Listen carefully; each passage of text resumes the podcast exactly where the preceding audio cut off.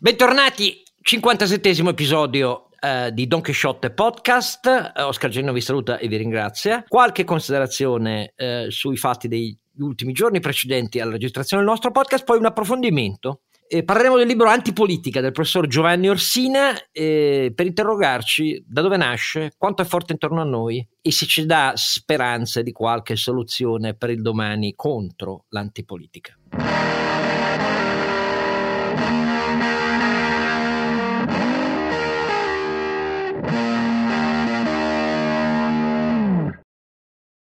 E in questo 57 episodio, come sempre, la voce chioccia di Don Chisciotte e Oscar Giannino insieme ai suoi due compari, cioè Sancio Panza, Renato Cifarelli dove ci trovano? Ci trovano su donchisciottepodcast.it che è il nostro sito dove trovate il eh, link a tutte le nostre puntate, gli editoriali di Oscar Giannino, quando ha tempo di scriverli e poi naturalmente su tutte le piattaforme principali dove potete seguirci gratuitamente, Apple Podcast, Google Podcast, Spotify, Spreaker e recentemente anche poi su Amazon eh, Music. E naturalmente, e principali naturalmente donate, donate, donate, donate, oltre che tutti i canali, donate, donate, donate, donate. Va bene, non c'è più Raffaella Carrà, ma noi ne vogliamo prendere il posto, ma per fare cose più importanti dovete darci una manina.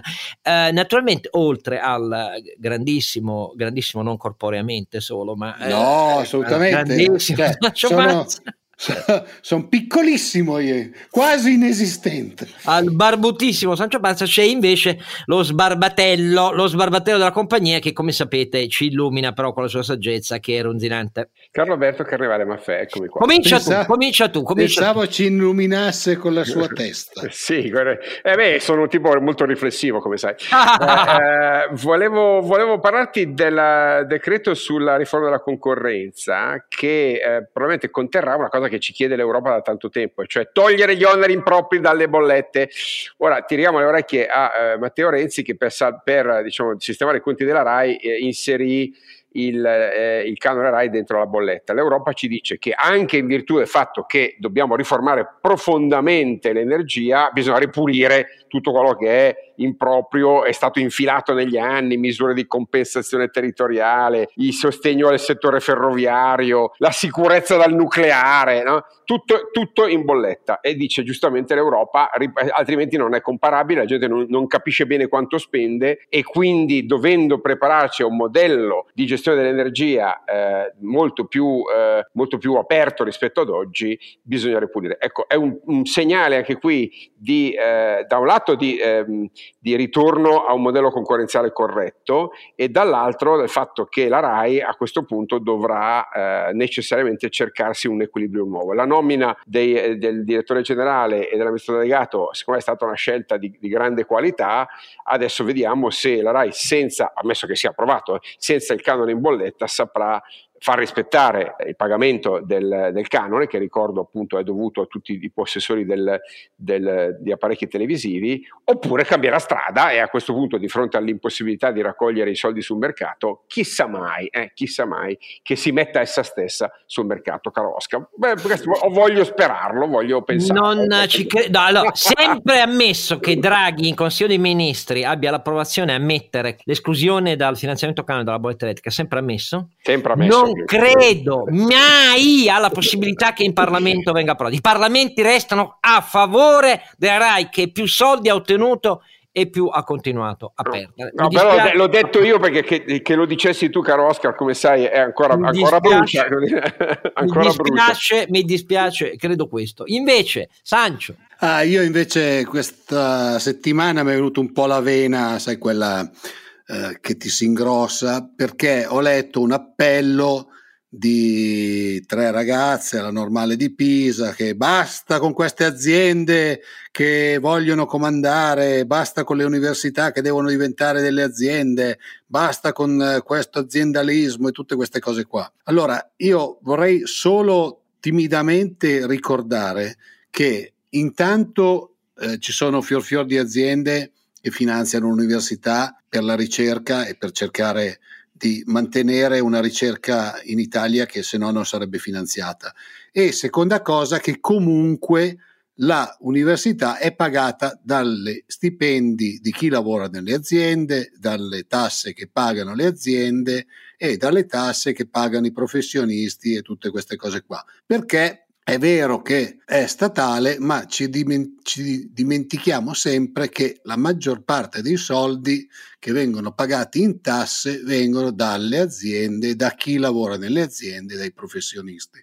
Quindi è sempre bellissimo. Io capisco che ormai andiamo avanti col debito e quindi sembra che di soldi ce ne siano sempre. Però questa cosa della, delle aziende viste sempre come il male veramente mi fa scoppiare la vena da una, insomma, non mi mette tanto di, di, di buon umore nei confronti di chi dice queste cose, ecco, mettiamola così. Allora, Ho cercato di essere political correct. Sì, sì, sei timidissimo, infatti, l'hai detto, l'hai detto, l'hai detto. Allora, quattro osservazioni schematiche. I primi dieci secondi. Draghi, figlio di papà che non capisce un cazzo.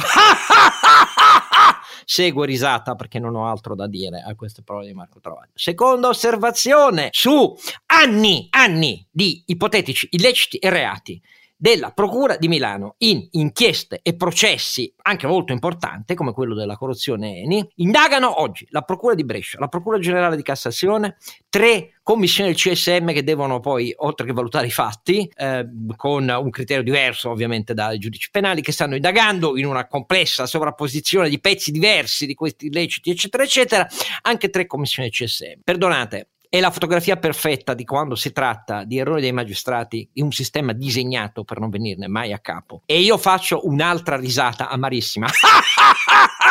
ed è amara questa, è più amara della prima, perché la prima è una battuta, questa è la fotografia di uno sconcio istituzionale. Mi dispiace perché sulla magistratura, cioè sui diritti dei cittadini, bisognerebbe avere almeno, almeno le sedi deputate a giudicare. Io non giudico, come è ovvio, eh, un po' più di chiarezza di competenza. E invece è tutto fatto apposta perché non ci sia la chiarezza di competenza. Terza osservazione, la Corte dei Conti, eh, lo troverete sviluppato in un podcast, ci ha appena fatto eh, un ammonimento in vista dei soldi da spendere per il PNRR.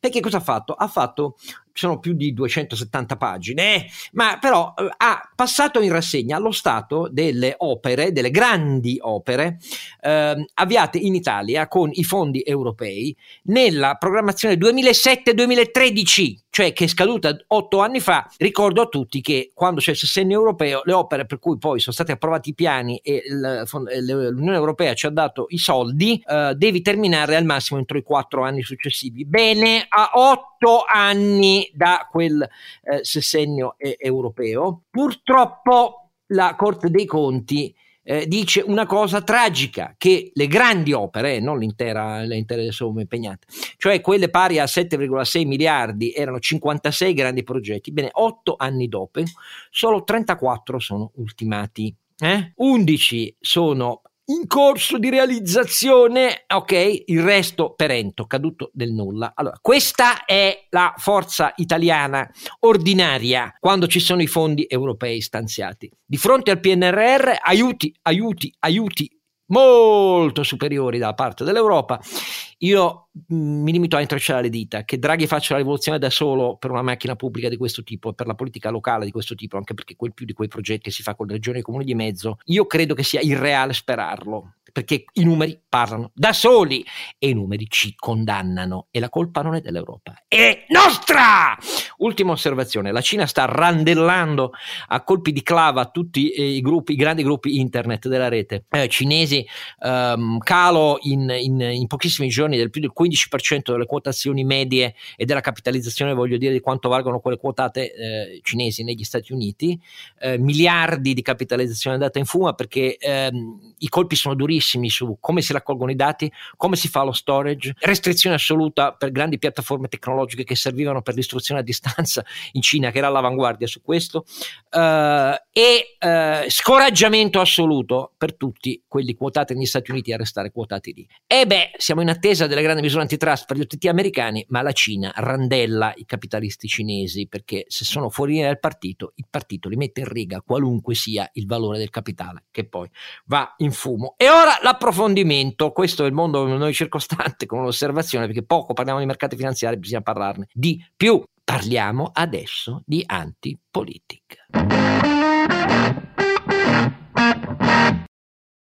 Bentornati e bentornato in questo approfondimento del 57 episodio di Don Chisciotte. Oltre a me, come prima, ci sono i due compari, cioè Ronzinante. Carlo Alberto Carnevale Maffè. E il saggissimo Sancia, questa volta saggissimo sei tu. Renato Cifarelli. Ma l'approfondimento è su un libro molto utile a capire una delle circostanze più rilevanti da molti anni di quello che ci circonda nella politica italiana. Il libro è, sì, dedicato, titolo all'antipolitica, antipolitica, sottotitolo è Populisti, tecnocrati e altri dilettanti del potere, attenti a questa definizione, ed è un libro intervista che con Davide Allegranti, che è un giornalista del gruppo eh, Carlino Nazione QN, rispondendo alle domande di Davide Allegranti, che è un bravissimo giornalista, l'autore che è qui con noi, è invece un professore, un accademico perché insegna storia contemporanea ed è direttore della School of Government alla LUIS eh, di Roma, cioè il professor Giovanni Orsina che io ringrazio di essere con noi.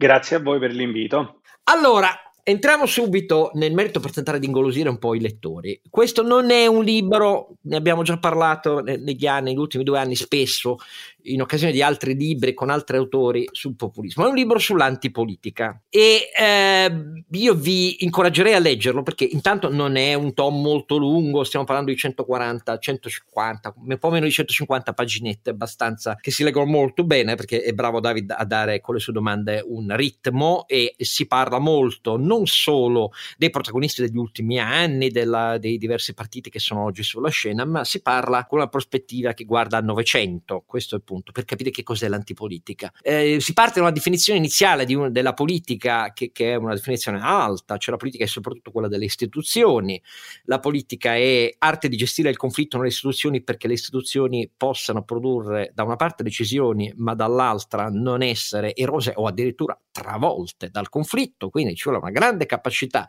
di gestione della dialettica del conflitto e poi certo ci vuole anche cattiveria, è inutile dire di no perché soprattutto poi nella democrazia con il libero voto e insomma l'esclusione di colpi eh, non c'è. Eh, queste tre caratteristiche però definiscono un po' da sempre la politica, non è solo nella modernità. E l'antipolitica è quella che ne riduce o ne nega addirittura uno, il presupposto che la politica sia le istituzioni. Due, che serva a gestire i conflitti invece che estremizzarli, invece che usarli per aizzarli e travolgerli. E dall'altro anche il fatto che ci siano leader politici eh, nelle cui mani mettere il dosaggio dei primi due fattori con il terzo la cattiveria, perché magari si parte invece da un'idea di comunitarismo, oggi si direbbe uno vale uno, ma il comunitarismo è qualcosa di molto più che viene da molto prima eh, della, della, della, della, categorizzazione dei 5 Stelle e dalla loro crisi, è un'idea di democrazia russoiana in definitiva eh, ed è un'idea anche in cui si mette insieme, questa sarà la definizione che dà nel corso del libro, tanto per darvi una pillola al professor Orsina, la parabola dei 5 Stelle che nasce da che cosa? Nasce su tre pilastri. Uno è l'antimodernismo, l'antimodernismo perché è no a, molte, a molti ritrovati e a molte trasformazioni del mondo che sono figlie eh, della scienza e della tecnica e della tecnica della scienza, insomma, in mano ai tecnici, e dall'altra parte da un'idea russoiana, appunto quella della democrazia dal basso, uno vale uno, che è anti-istituzionale per definizione, e poi però da una fortissima dose di vaffa, per capirci, cioè eh, dal fatto che appunto le, le, le, le, crisi non si gestiscono, le crisi eh, travolgono e su quelle poi dopo si costruisce un mondo nuovo e tutti questi tre fattori sono entrati in crisi. Ma insomma è un, sulla, è un, libro sull'antipolitica che nasce dall'idea, cominciamo di qua, che in definitiva chi oggi inneggia per via della risposta europea al Covid, alla fine della grande illusione del populismo sovranista, eh, di destra e del populismo antiglobalista eh, a sinistra, forse sbaglia idea, professor Sina, perché lei dice a un certo punto, ma in realtà è che vediamo come va sto PNRR, perché se poi non va come si promette, come il miracolo dei Draghi, qui tra un anno e mezzo riparte il populismo, il populismo non è affatto morto. Non è affatto morto, conferma? Sì, eh, confermo che non è affatto morto ma perché eh, il populismo è eh, un sintomo, è una, è una, conseguenza, non è una causa. Quindi se fosse la malattia uno potrebbe dire eliminiamo la malattia e così tutto è sistemato. Se invece è semplicemente un sintomo di una più vasta crisi della dimensione politica, allora il fatto che il singolo partito populista entri in crisi, eh, il fatto che gli elettori si riorientino temporaneamente in un'altra direzione, è semplicemente appunto eh, il fatto, diciamo, corrisponde a, a, allo sparire del sintomo.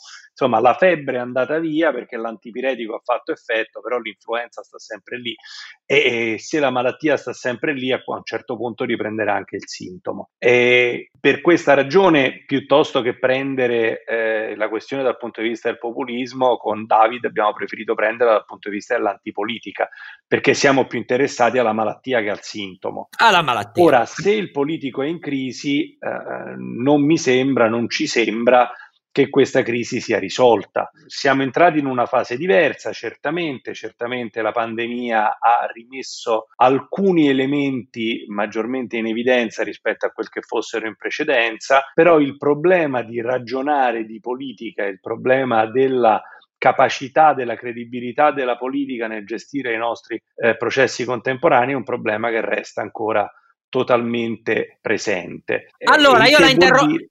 la sì. interrompo subito per dire, diciamo, ci sono due cliché.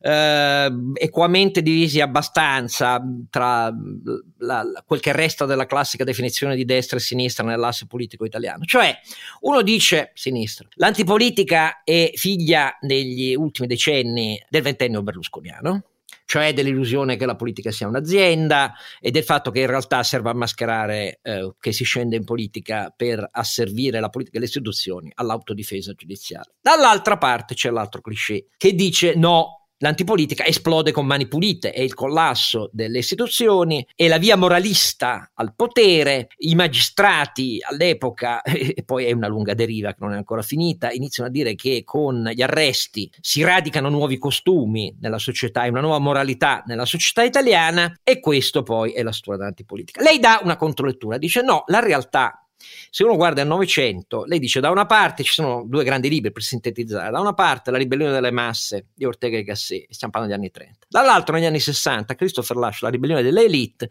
la verità è che la somma di queste due cose negli anni 60 produce una specie di cortocircuito di cui è, è figlia la riesplosione dell'antipolitica, non stiamo parlando dell'antipolitica d'annunziana, del fascismo, ma insomma negli anni, nei decenni più recenti, negli anni 60 c'è un collasso, tanto che si potrebbe dire che lotta continua continua finisce, ma per le stesse ragioni per cui entra in crisi e si autotravolge il Movimento 5 Stelle. Convinti che la società si rifonda con la rivoluzione lotta continua, si scopre poi che ci vogliono partiti tradizionali, ordinari, leadership, eccetera, eccetera, esattamente come i 5 Stelle scoprono da uno vale uno che invece ci si romanizza e si diventa Di Maio ministro degli esteri eh, di Draghi. Negli anni 60, dice lei, eh, naturalmente molti le obietterebbero che questa è un pregiudizio perché è contrario all'idea di sinistra movimentista che vedeva già la crisi dei partiti comunisti tradizionali e che però aveva una grande ansia di dire no alle contraddizioni della società fordista e consumista. Perché gli anni 60? Perché gli anni 60 sono il momento nel quale sono l'ultima, l'ultima esplosione di utopismo politico. Io il movimentismo degli anni 60 è esattamente il momento nel quale eh, nelle nostre società europee riemerge l'utopia palingenetica, rivoluzionaria, eh, che eh, in realtà attraversa, diciamo, a partire dalla rivoluzione francese, eh, in maniera carsica, emergendo e scomparendo tutto il XIX e il XX secolo. Gli anni 60 sono l'ultimo momento in cui questo elemento esplode, ma sono anche il momento in cui questo elemento entra in crisi. Eh, è entrato in crisi il marxismo, il movimentismo è un tentativo di trovare una risposta a questa crisi, ma in fondo la parabola dei movimenti, appunto la parabola di lotta continua, mostra che questa risposta è una risposta che anch'essa manca di funzionare e non è un caso che negli anni 70 poi abbiamo il cosiddetto riflusso e quindi eh, il rifugiarsi nel privato che poi negli anni 80 si declinerà in termini eh, di mercato. Cioè la mia tesi è che fra gli anni 60 e gli anni 70 noi abbiamo l'ultima grande esplosione di utopismo politico, ma anche il fallimento definitivo dell'utopismo politico e quindi entriamo dentro una stagione che è strutturalmente antipolitica cioè una stagione nella quale il cambiamento del mondo viene affidato al mercato, viene affidato al diritto, viene affidato ai cambiamenti etici, viene affidato alla tecnocrazia alla tecnologia, ma non viene più affidato alla politica. E quindi, dopodiché, sia Tangentopoli sia Berlusconi sono le manifestazioni italiane di questa crisi del politico che non è solo italiana e che ha in realtà la sua matrice fra la fine degli anni 60 e la fine degli anni 70. Anche se lei concede, cioè riconosce, concede, riconosce a Berlusconi una mh, impostazione a netto del personaggio, posso dire, ma che almeno all'inizio, primigeniamente, era sinceramente liberale, nel senso che non voleva eh, levare lo Stato, voleva più spazio per gli individui e per il mercato. Tutto questo di cui poi non c'è traccia in realtà negli epigoni, cioè nel centrodestra di oggi, Salvini, Meloni sono molto diversi, poi ne parleremo eh, e così via. Però glielo riconosce a Berlusconi. Io ho sempre riconosciuto che dentro il berlusconismo ci, ci sia stata una componente liberale, che non è necessariamente distinta da quella componente antipolitica del berlusconismo. Il berlusconismo funziona perché dà una risposta plausibile proprio a quel clima antipolitico che a quel punto all'inizio degli anni 90 era venuto montando già per un ventennio, quindi aveva raggiunto un buon livello di maturazione. Berlusconi dà una risposta effettivamente dicendo il luogo del cambiamento e del miglioramento non è la politica, sono la società civile, il mercato e in questo è liberale perché dentro il liberalismo, questa è la mia tesi, c'è una forte componente se non antipolitica quantomeno ipopolitica. Poi dipende ovviamente dal tipo di liberalismo del quale stiamo parlando. Quindi io credo che Berlusconi sia allo stesso tempo antipolitico e liberale e le due cose non siano in contraddizione l'una con l'altra, ma abbiano anzi la stessa matrice, che appunto il mercato e la società civile sono buone e lo Stato invece è cattivo per dirla con una gran semplificazione, ma, ma, per capirci. Tutto sommato, però, non all'inizio e non nel punto dell'acme, dello scontro con la sinistra, che è, è, diventato poi definitorio della sinistra in tutto quel ventennio di elezioni vinte ora da una parte, ora dall'altra. In realtà solo Prodi poi le ha vinte le elezioni.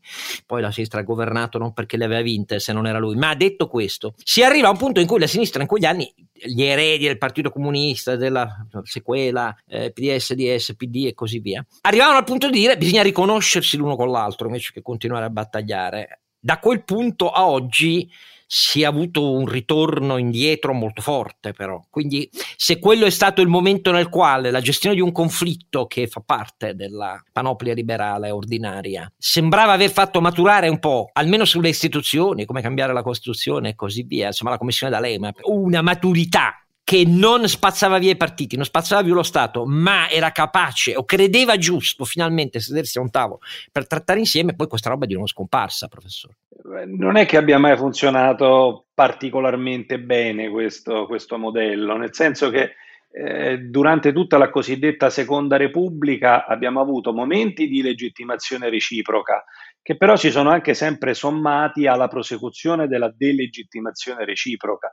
Insomma, D'Alema, eh, nei suoi libri, nel suo libro scritto alla metà degli anni 90, quindi subito prima della, eh, della bicamerale, da un lato dice togliattianamente Berlusconi prende i voti e quindi dobbiamo prenderne atto, riconoscerlo, chi prende i voti conta, in una democrazia dobbiamo parlare con lui. E allo stesso tempo dice pure che però Berlusconi è l'espressione della parte peggiore della società italiana. Possiamo fare lo stesso discorso dall'altra parte, Berlusconi da un lato partecipa alla bicamerale d'Alema, dall'altro lato continua a dire che questi sono comunisti e nemici, nemici della libertà.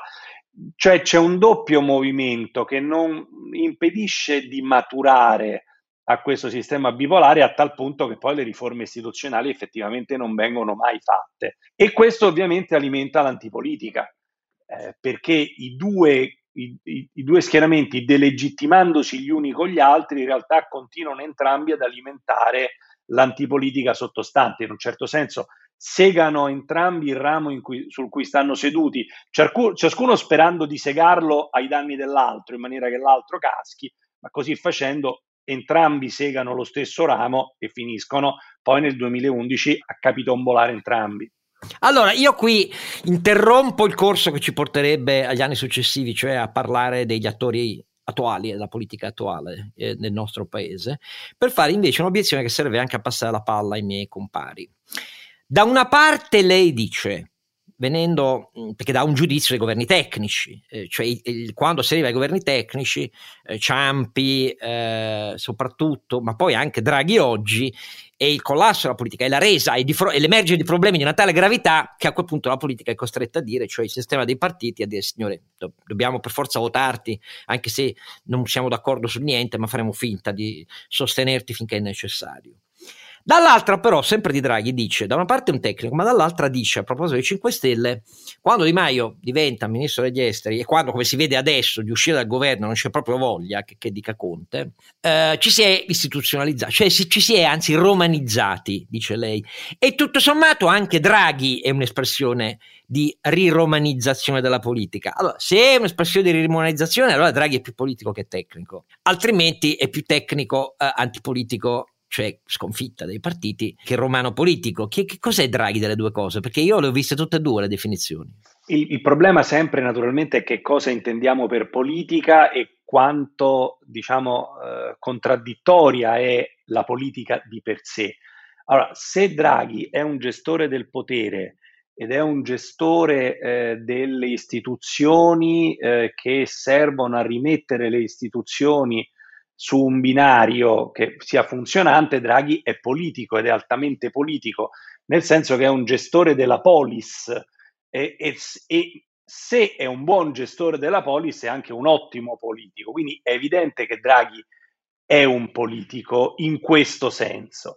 Ma se in democrazia la politica non è soltanto gestione della polis, ma è anche gestione della polis a valle di un conflitto che deve essere mediato e risolto e che è un conflitto che ha a che vedere un rapporto con l'opinione pubblica italiana, beh, allora Draghi non è nulla di tutto questo, non è stato eletto, non è espressione di un partito, in fondo deve gestire il conflitto, ma lo deve gestire da una grande posizione di forza.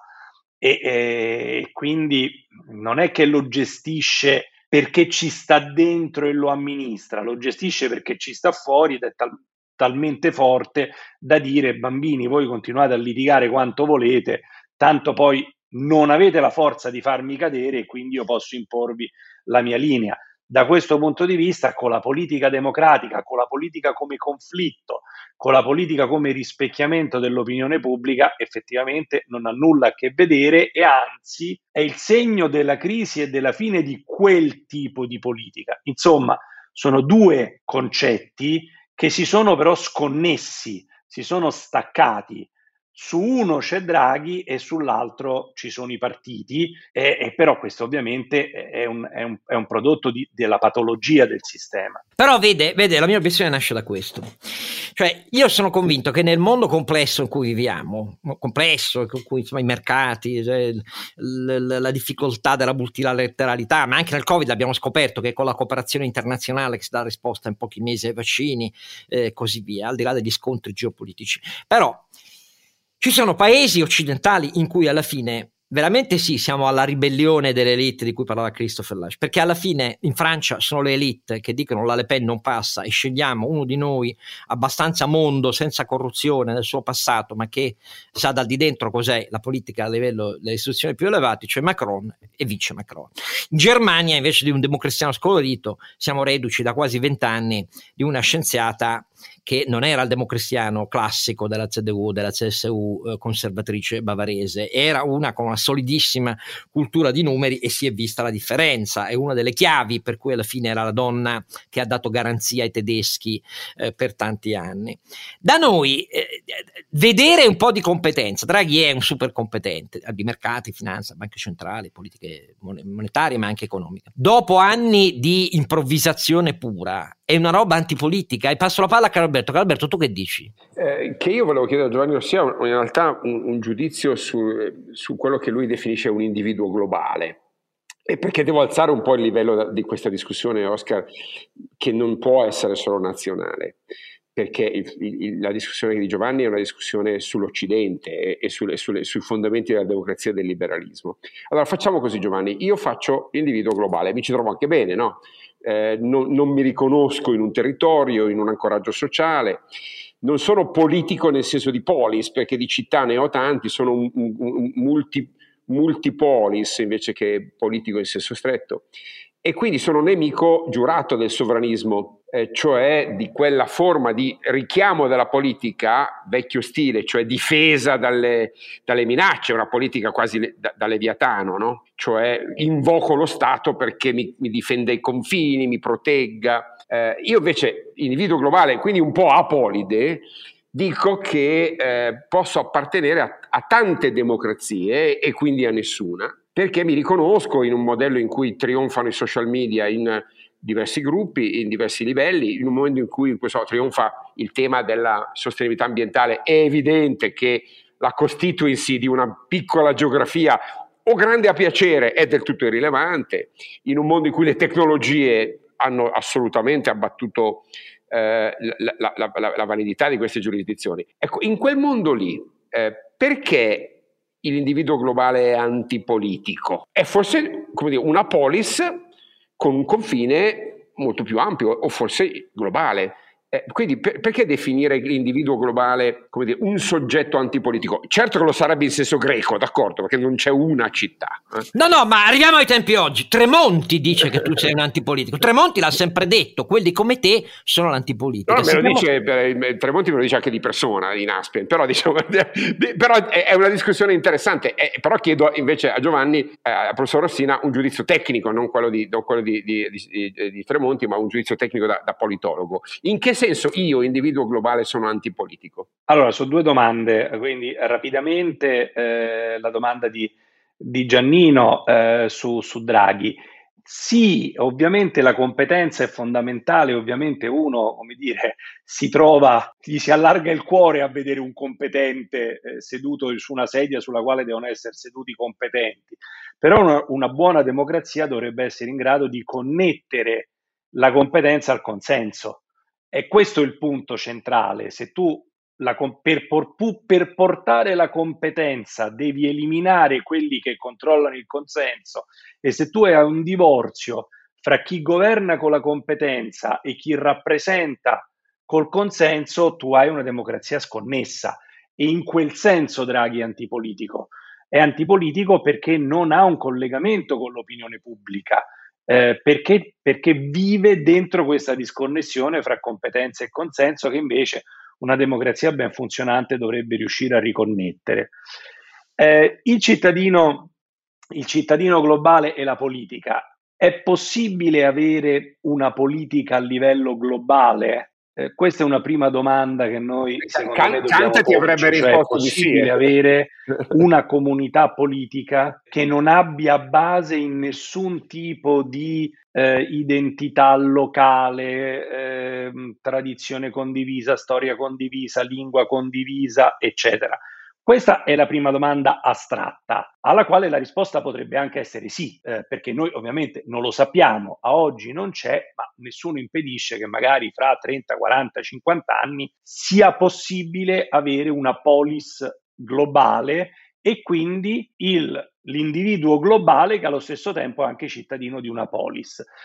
Se questo sia desiderabile in chiave liberale, naturalmente è un altro problema perché questo eliminerebbe la competizione fra i modelli politici, perché avremo un unico governo globale che pone una serie di problemi nel caso in cui quel governo diventi un governo dispotico perché non scappi più, mentre oggi almeno puoi scappare in un'altra polis se, tuo, se tuo, la tua polis è autoritaria.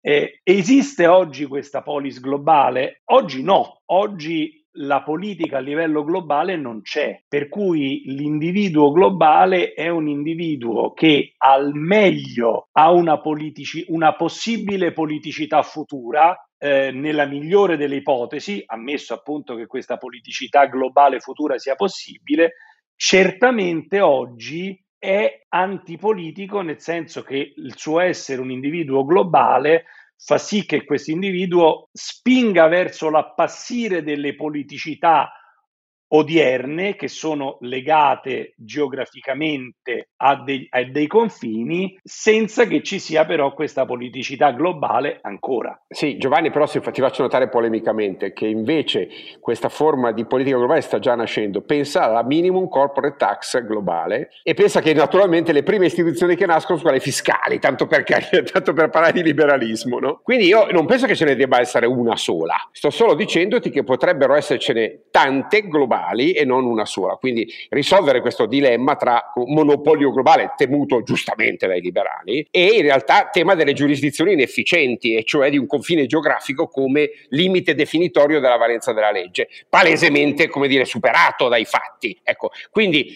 il vero tema è che secondo me non è così futuro questa nuova dimensione politica aterritoriale, è che sono layer ancora leggeri, ancora poco efficaci, ma, ma in, in forte crescita. In questo senso l'invio invito a te è riflettere su nuovi territori non geografici di legittimazione politica ed è un tema estremamente interessante, nato se vuoi con i social media, ecco, eh, in termini di nuova sede del dibattito, perché non è vero che non c'è rappresentanza, semplicemente è una forma diversa, non ancora formalizzata e non istituzionale. Però io, io, devo dare atto, il professor Orsina radica su questo stesso ragionamento, lo trovate nel libro, anche il giudizio su cosa non ha funzionato in Europa, il, il ragionamento sì, certo, è, certo. è esa- esattamente lo stesso, cioè dice eh. più i poteri si spostavano verso Bruxelles, più in realtà la politica si è teatralizzata in reazione a questo processo, cioè non è che l'ha scelto, l'ha cavalcato, l'ha interpretato e quindi siamo a, a una discrasia molto forte. Benissimo, Don Chisciotte continua tra poco.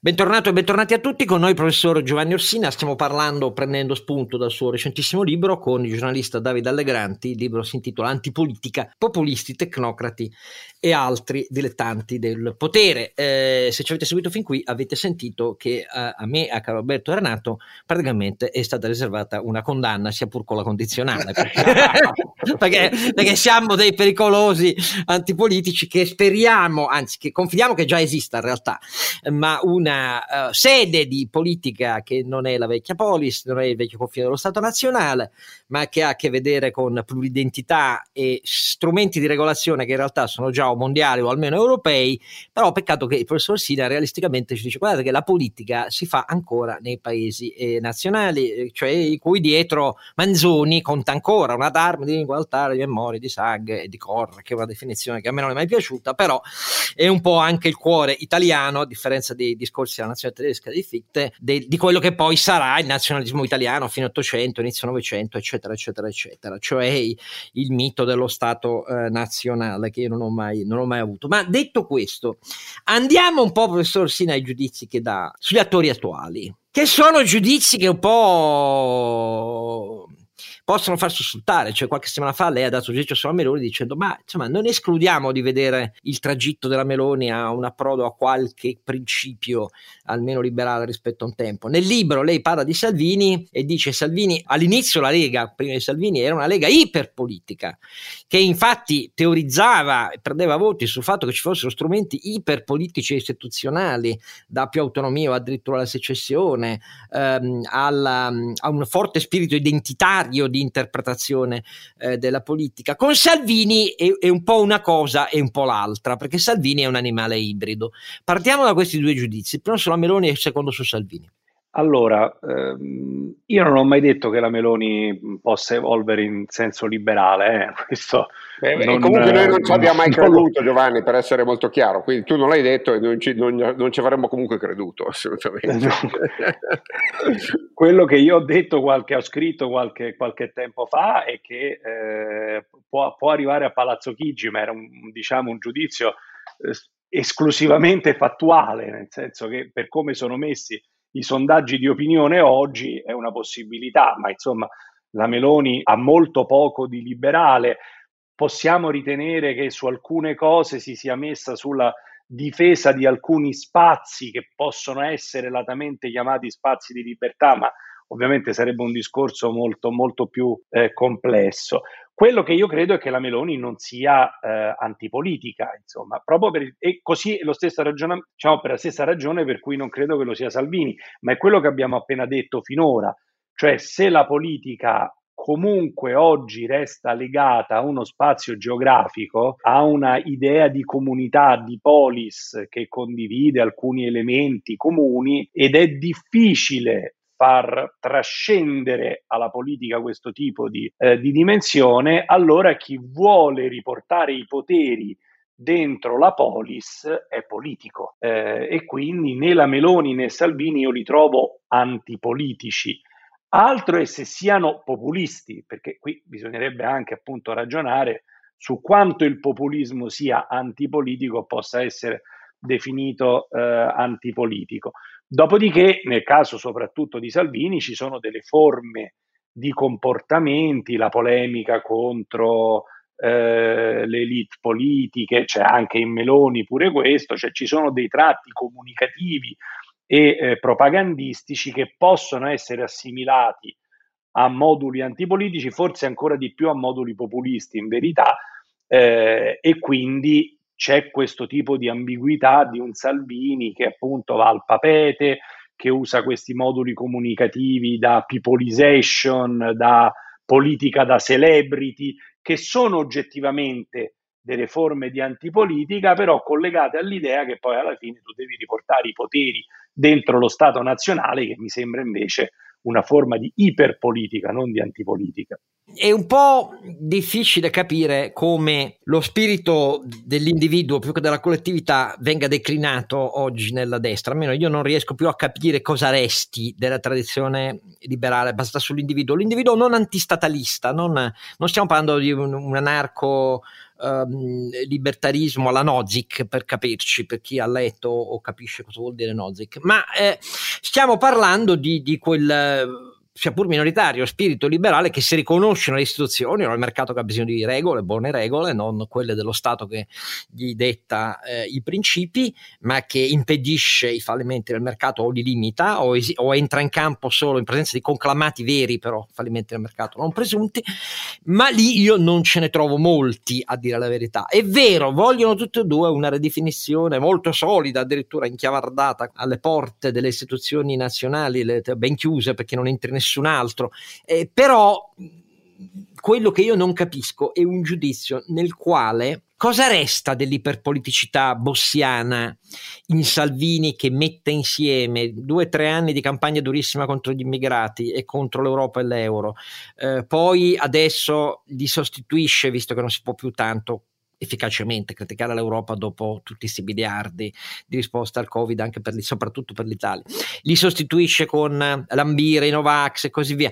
È un po' un partito monotasking che ogni anno ha una unica parola d'ordine definita, quindi mi risulta un po' difficile capire sia pur nella ripoliticizzazione eh, del percorso iniziale della Lega in cosa Salvini rientri nella sua tassonomia, professor Orsina il tema della, della, politicità di Salvini o della politicità di Bossi è relativo al fatto che in definitiva sia Bossi sia Salvini riconoscono l'importanza dell'attività politica, riconoscono da un certo punto di vista l'importanza del professionismo politico e l'importanza dell'uso delle strutture pubbliche collegate a una opinione pubblica comunitaria eh, fortemente comunitaria in, e due, in, tutte e due le declinazioni, sia quella etno-regionalista di Bossi, sia quella eh, neonazionalista, diciamo così, di Salvini, in entrambi i casi c'è un riconoscimento dell'importanza della dimensione politica come quindi uso del potere pubblico collegato a un'opinione pubblica, a una comunità eh, per la difesa di questa comunità o per la promozione degli interessi di questa comunità. Io non mi sono spinto molto oltre questo, che è un discorso, se vogliamo, molto generale, però per dire che lì, diciamo, se l'antipolitica è l'idea che eh, la politica debba essere ridotta entro confini più miti, debba tendenzialmente scomparire ed essere sostituita dai meccanismi della società civile, del mercato, del diritto, eh, da quel punto di vista c'è una politicità eh, della Lega di Salvini, cioè un, un, un'enfasi, un'importanza sulla dimensione politica. Dopodiché è evidente che anche questi fenomeni eh, rispondono della crisi generale del politico e la crisi generale del politico è tale che ricostruire delle narrazioni complessive diventi sempre estremamente difficile. Per cui questa politicità generale può e di fatto si può declinarsi e di fatto si declina nella ricerca di volta in volta di singoli temi ai quali agganciarsi perché è sempre molto difficile fare delle sintesi generali. E questo però vale per tutti, questo vale per Salvini, ma pensate anche adesso a quanto il PD si stia legando a una serie di singoli temi. Cioè tutti i partiti sono diventati, come dire, partiti monotematici seriali, nel senso che trovano un tema, poi dopo un mese ne trovano un altro, poi ne trovano un altro, ma questo fa parte della difficoltà di tutta la politica nel ritrovare delle sintesi generali, a mio avviso. Giovanni, però se posso, eh, e torno sul tema di Draghi, la mia tesi invece è che Draghi sia uno dei primi fondatori di una politica europea eh, e in questo senso è pienamente politico, sta cercando di riperimetrare la giurisdizione rilevante, lo ha fatto con l'euro e sta cercando di farlo, cioè, beh, c'è di fatto riuscito se volete con, con il, il, Recovery Fund che è la prima emissione di un bond europeo, quindi come sempre arrivano tasse e debito a unire i popoli, caro Giovanni, molto prima che i, ta- i, i temi identitari. Quindi che dire degli europeisti convinti, quelli federalisti, sono o non sono politici anch'essi, semplicemente di un altro perimetro? Ma io direi, direi assolutamente di sì io direi assolutamente di sì. Il ragionamento per il quale eh, nel momento in cui i processi decisionali trascendono dai confini dello Stato, anche la politica deve essere riportata sui confini rilevanti e quindi il ragionamento per il quale, visto che l'Italia è un'entità troppo piccola per un mondo globalizzato, è bene portare la politica a livello europeo perché quella è l'entità diciamo, razionalmente più adeguata alla, alle sfide globali, eh, è un ragionamento che mi trova totalmente concorde. L'unico elemento è che io rimango molto scettico sulla possibilità di portare la democrazia su quel livello, cioè di riuscire a fare in modo di ricostruire una polis europea tale che il cittadino europeo si senta cittadino europeo. Io lì ci trovo un eh, un elemento, diciamo, artificiale, eh, un elemento costruttivista, eh, l'idea appunto che la comunità politica sia una comunità politica ricostruibile artificialmente e lì è tutto il mio scetticismo. Dopodiché eh, capisco benissimo la logica dei federalisti europei e, e ne condivido la razionalità, cioè è evidente che se tu hai bisogno di un'entità più grande devi portare il politico su scala più grande. Eh, però mi sembra molto difficile farlo. I tentativi di farlo finora non hanno funzionato.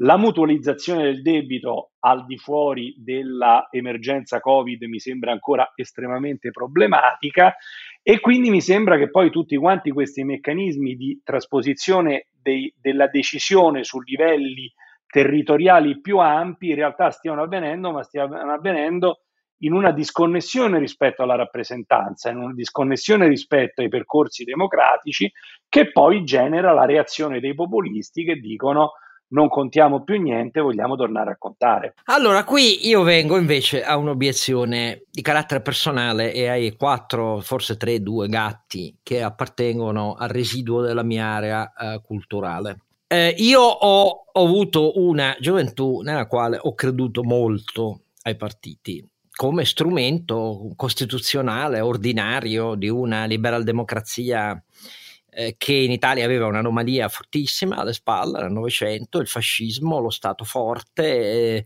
rimasto poi, eh, malgrado i pochi anni di De Gasperi, eh, non il fascismo ma lo Stato forte nell'economia, eh, che aveva fatto bene fino a un certo punto, poi una tragedia negli anni in cui io poi ero in un partito, ne ero dirigente nazionale e così via, e poi in quell'esperienza diretta, il pentapartito, gli anni del tracollo della Prima Repubblica e così via, il mio scetticismo verso, non i partiti in quanto tale, verso la morte dei partiti in Italia, della possibilità che, che si trasformassero, risorgessero, ma fedeli a quello che un partito partito deve essere, cioè un'organizzazione che ha criteri di selezione in cui competenze e merito c'entrano e come, se uno va a vedere come era formato il Parlamento della Prima Repubblica, così deprecata nelle commissioni eh, tecniche, trasporti, finanze, c'era il meglio del meglio, eletto a pezzi in ogni partito secondo vocazione culturale delle professioni dell'Accademia Italiana, tutta roba sparita poi eh, da, da, Berlusconi in avanti, dopo che Berlusconi caccia i professori e adesso non ce n'è proprio più traccia, cioè le classi dirigenti italiane hanno abbandonato ogni fiducia nel dover sostenere, alimentare, innervare, finanziare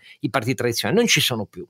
Da quella delusione, professor Orsina, riprendere in mano la tradizione dello scetticismo verso la capacità umana costitutivamente proprio, di eh, avvocare a sé la scelta del bene comune di una collettività dell'umanità ci è voluto molto poco, c'è una tradizione da, che va da Burke a Roger Scruton per capirci, per grandissimi, a Michael Oakeshott e così via, cioè stiamo parlando di quelli che per me restano fondamenti. Ma se io la penso così e penso quindi che di questa crisi profonda di un sistema di partiti che non si è più ripreso, non si è più ripreso e che io non credo possa riprendersi, basta vedere il PD di oggi e la caricatura di quello che era un tempo il PC, gli altri sono scomparsi, quelli nuovi non diventano mai partiti, sono lideristici e monotematici. Eh, sì, i 5 Stelle ne avevano tre di parole d'ordine, abbiamo ricordato, ma quello è. Io non ci credo che in Italia possa a breve o nel medio periodo tornare a un sistema dei partiti come invece è rimasto radicato come meccanismo di selezione, di innervamento della società, per esempio in Germania, perché conosce la Germania. Come è rimasto radicato, sia pure controversie terribili, anche nel Regno Unito tra eh, il Labour e, e, e, i Tories. Ma da noi io non ci credo in questa roba. E divento per questo antipolitico, professor Orsina, perché sono uno scettico che crede però nella comunità, nel buon governo, nella competenza, ma sono un antipolitico per questo. Cioè, possono tornare dei partiti degni di questo nome, non il meglio possibile, ma degni di questo nome, come in Italia sono esistiti eh, nel secondo dopoguerra, secondo lei? No, siamo, se, se, se, ritenere che i partiti non possano tornare vuol dire essere antipolitici, allora siamo in due a essere antipolitici, perché lo ritengo anche io che quei partiti lì non, non, possano, più, non possano più tornare. Eh, ritenere che eh, il partito di per sé eh, è una struttura negativa, deteriore, che no, la, il professionismo no. politico di per sé, che il finanziamento no. pubblico, il finanziamento privato e il, um, diciamo che, che pa- pagare la politica eh, siano tutti quanti elementi deteriori, tutto quanto questo eh, sarebbe antipolitico. Ritenere che oggi i partiti non possano più nascere invece è semplicemente secondo me un dato di fatto ed è un dato di fatto reale, però torniamo al discorso che facevamo prima. Cioè, se i poteri non sono più in capo allo Stato nazionale, ma i partiti sono rimasti nazionali, e se gli individui globali eh, si percepiscono ormai come individui globali e quindi non appartengono più a dei gruppi sociali, ideologici, religiosi o quel che sia, eh, allora costruire partiti diventa estremamente difficile. Quindi torniamo al discorso che facevamo prima, cioè da un lato i processi di individualizzazione, dall'altro i processi di globalizzazione, schiacciano in mezzo il politico e rendono impossibile costruire quella struttura politica per eccellenza che è il partito. Secondo me non è un caso che in Germania i partiti siano siano sopravvissuti, perché quello, bene o male, è il paese egemone in Europa, quindi allora lì un po' di potere ancora c'è. Nella periferia italiana di potere ce n'è rimasto molto poco e si capisce che non, non, si capisca più bene i partiti a che cosa servano. Ma perché da noi l'elemento, diciamo così, moralistico, che non è solo quello dei magistrati eh, o del movimento di Pietro, che poi è travolto dalla, dalla, dalle contraddizioni di doversi istituzionalizzare pure lui, eh, che è la stessa motivo della crisi dei 5 Stelle, eccetera. ma perché l'elemento moralistico finisce inevitabilmente per sposare il partito lideristico in Italia, cioè la pretesa di rifondare dall'alto l'uomo nuovo. Un tempo sono stati i comunisti eh, che dopo il fascismo avevano ereditato questa roba. Oggi resta una pulsione fortissima nella politica italiana. Quando nascono movimenti nuovi sono tutti di tipo moralistico, non di risposta ai problemi concreti. E naturalmente propongono una rappresentazione del quadro degli altri attori sociali, civili, politici e partitici improntata a quella che portava l'armata del cardinale Ruffo a tagliare le teste ai rivoluzionari Eleonora d'Arborea. È sempre la stessa roba, eh, Cecco Angiolieri, cioè una roba che ma perché solo in Italia così, Orsini? Una risposta potrebbe essere che è perché la, la, crisi del politico in Italia è più avanzata di quanto non sia altrove, per motivi storici, di diffidenza storica nei confronti dell'elite, nei confronti delle istituzioni e perché il paese è un paese che ha particolarmente perso sovranità a partire dagli anni Ottanta e quindi ha particolarmente perso la fiducia nella politica. Io credo che il moralismo sia un tratto molto forte della società globale contemporanea. Torniamo al discorso di qui sopra. Ah beh, se, cioè certo, che... se guardiamo certo, il, dal Me Too al politically correct, non, cioè, certo, è così. Eh, ma perché adesso so, fa, faccio polemica, ma insomma, con buona pace eh, dell'individuo globale, eh, poi noi, se la politica non funziona più, noi comunque le comunità umane in qualche modo le dobbiamo cementare perché altrimenti salta tutto. E se non te le cementa più la politica, come le cementi?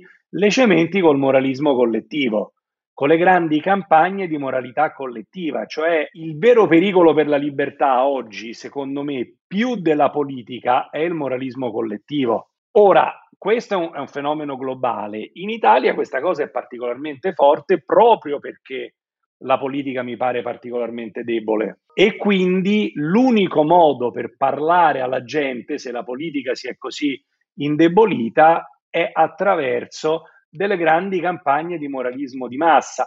Peraltro, siccome la politica è così screditata, si fa una bella campagna moralistica contro la politica.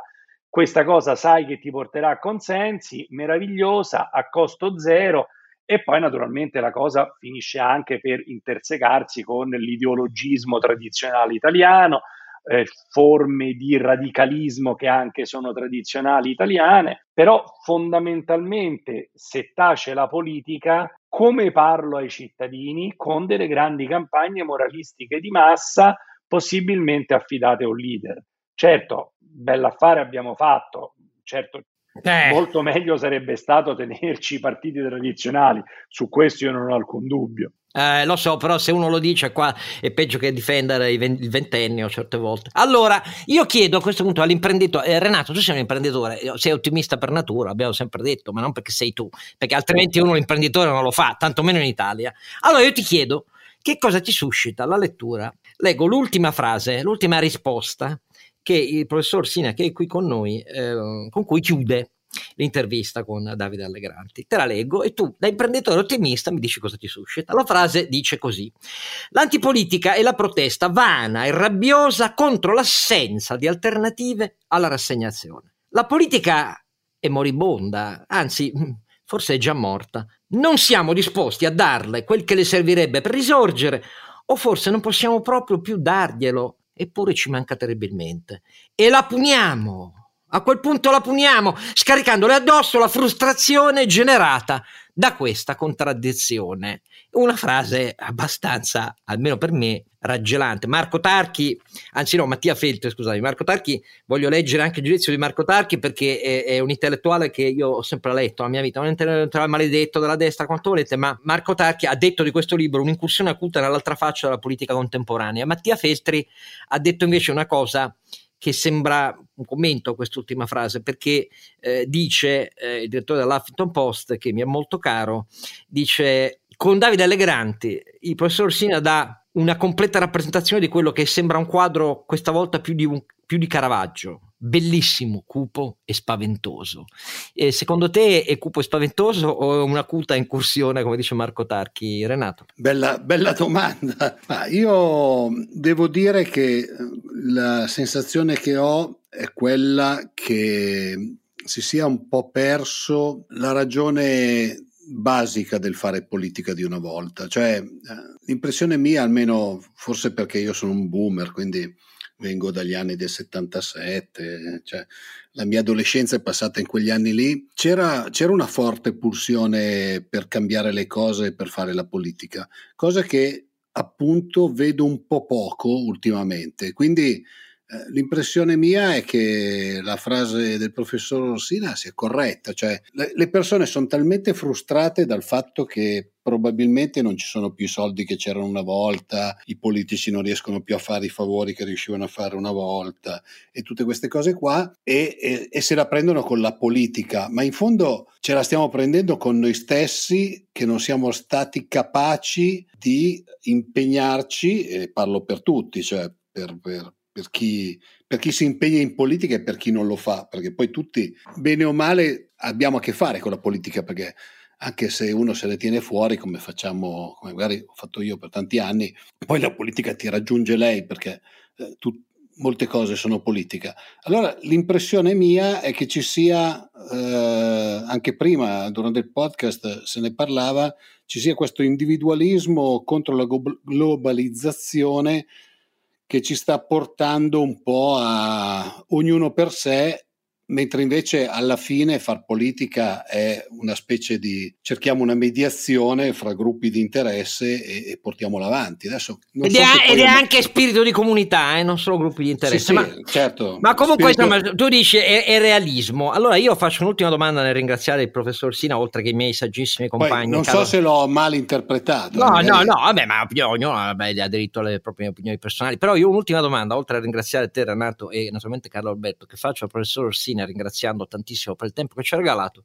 è questo. Ma lei alla fine dovesse dare un'immagine di sé a chi ci ascolta, un'immagine di sé al di là del libro, eh, come è diventato nel tempo osservando e studiando eh, da politologo eh, la, la, vita pubblica italiana. Lei è uno cupo o è un allegrante, tanto per usare il cognome di David? Non è che sono, non sono cupo personalmente, non sono affatto una persona cupa, anzi io sono personalmente, diciamo, da un punto di vista di umore, sono, sem- sono uno, un genere di buon umore.